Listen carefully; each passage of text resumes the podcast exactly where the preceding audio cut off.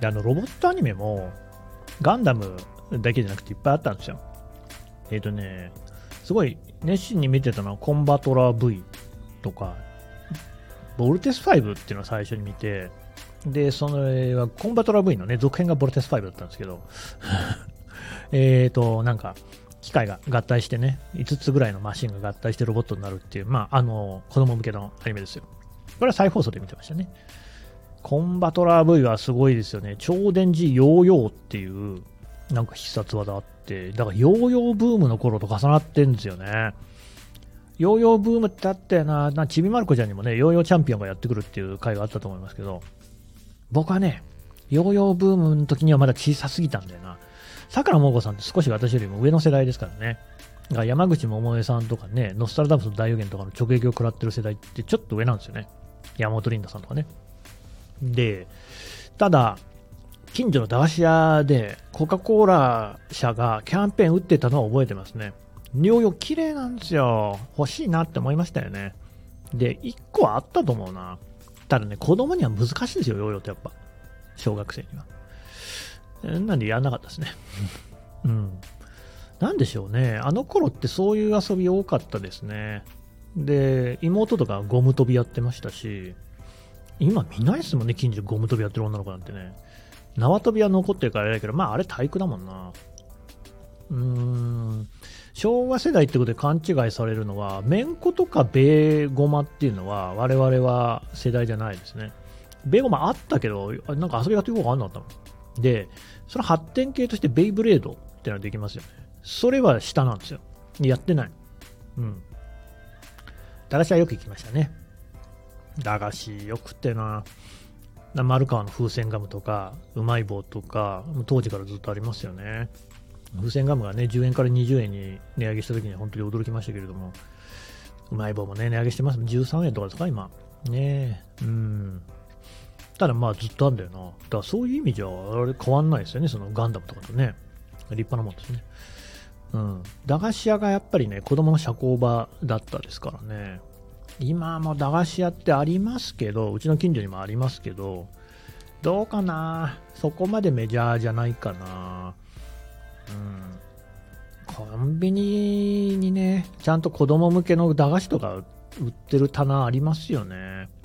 まあ、ああいうとこで買うのか、うん、スーパーに売って買うのか、ともかくね、駄菓子屋あったな。全然あんなもん儲かんないと思いますけどね。おじいちゃん、おばあちゃんがやってるようなとこね。うん。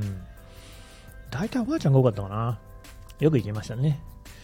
で、もうそういうね、経済、当時からだから小銭を握りしめちゃね、駄菓子屋に行くってことをやってたわけですけれども、うちの子供たちはそういうことはやってないもんな。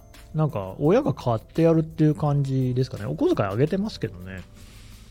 うん、最近はで子供を電子マネー使いますしね。うん、はい。で、ああ、そうそう、その、だからアニメね、コンバトラー V とか見てたのと、あと、ああ、えっ、ー、とね、土曜日の夕方にアニメの枠があったんですよ。そこがね、だから、なんだ、えー、ダンバインとか、エルガイムとか わかんないかもしれないけど、やってたんだよな。その枠じゃないですか、ゼータガンダムとかやってたのね、ガンダムの続編ね。うん。うーんとね、それ見てましたね。え、あ、最初に見たのは大王者ってやつだったかな。意味わかんないと思いますけど、主人公がね、水戸黄門ならぬ水戸王子って言うんですよ。で、なんか、助さん格さんっていうね、えー、お供がいるじゃないですか。がいて、だその王子様と助さん格さんが3体のロボットやつってて、それが合体すると大王者ってでかいロボットになるっていうね、やつ。なんか、それ。それやって、多分大王者やって、ザブングルザブングルって名前の芸人さんいましたけどね、ザブングルやって、で、多分、ダンバインとかエルガイムに繋がってくるんじゃないかな。そういうね、ロボットアニメの時間ってあったんですよね。土曜の夕方だったと思いますよ、5時半とか。それ見てましたね。ロボットってなんであの、こう、男の子のこう気持ちをくすぐるんですかね。うん。ただ、エルガイムとかってもうすでにね、造形がね、細かすぎてよくわかんないんですよね。かっこいいんですけど、あれは独特の世界観ですね。ファイブスターストーリーズとかありましたけどね。長野守さんだっけ？うん。あの、繊細なんですよ。うん。ダンバインはダンバインでなんかちょっと変わってんだよな。カブトムシっぽいやつね。うん。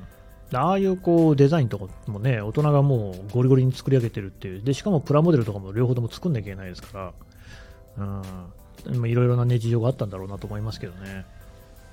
子供向けのアニメ。えーと、女の子向けのものも当然ありますと。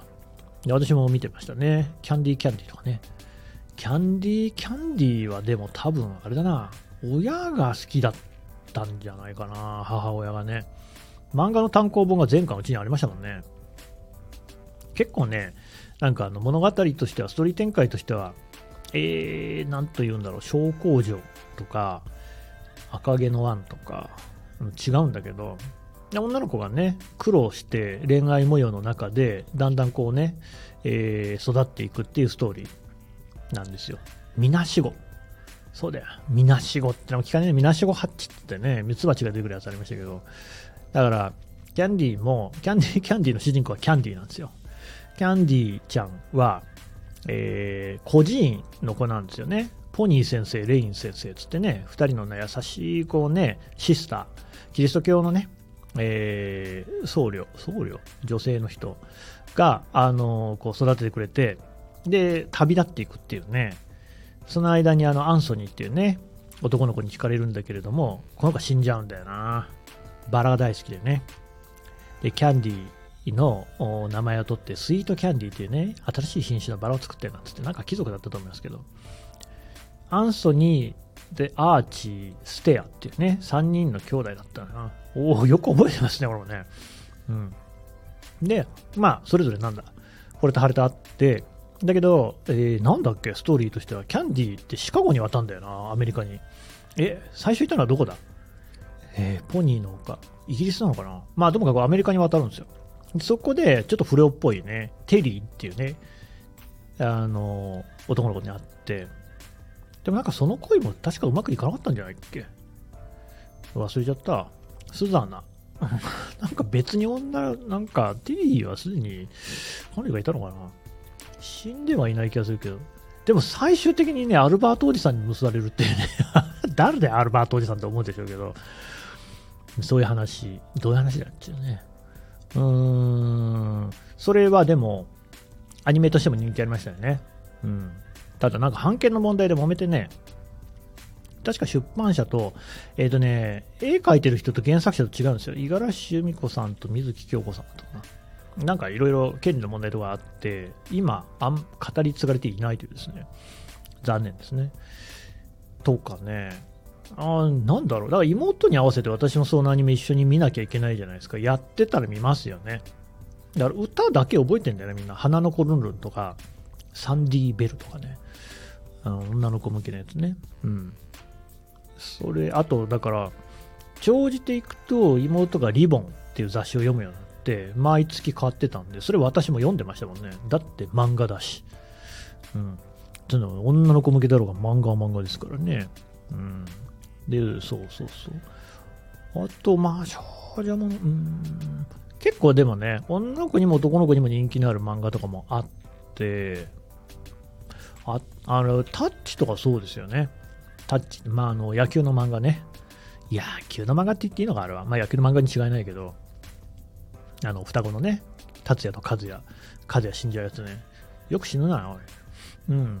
あとそうだなんかうるせえやつらみたいなとかも多分男女両方見るやつかな。まあでも、うるせえやつらは男の方がいいかな。タッチはね、めっちゃ人気あって、僕が名古屋にいた時だから、小4、小5ぐらいだと思いますけど、あの朝倉和也の、だかっちゃんの方ね、死んじゃう方の葬式をモチーフにして、なんか運動会か、学校祭かなんかで運動会じゃないかな。うん、なんか行っ更新している学年がいましたもんね。それぐらいみんな好きだったですよね。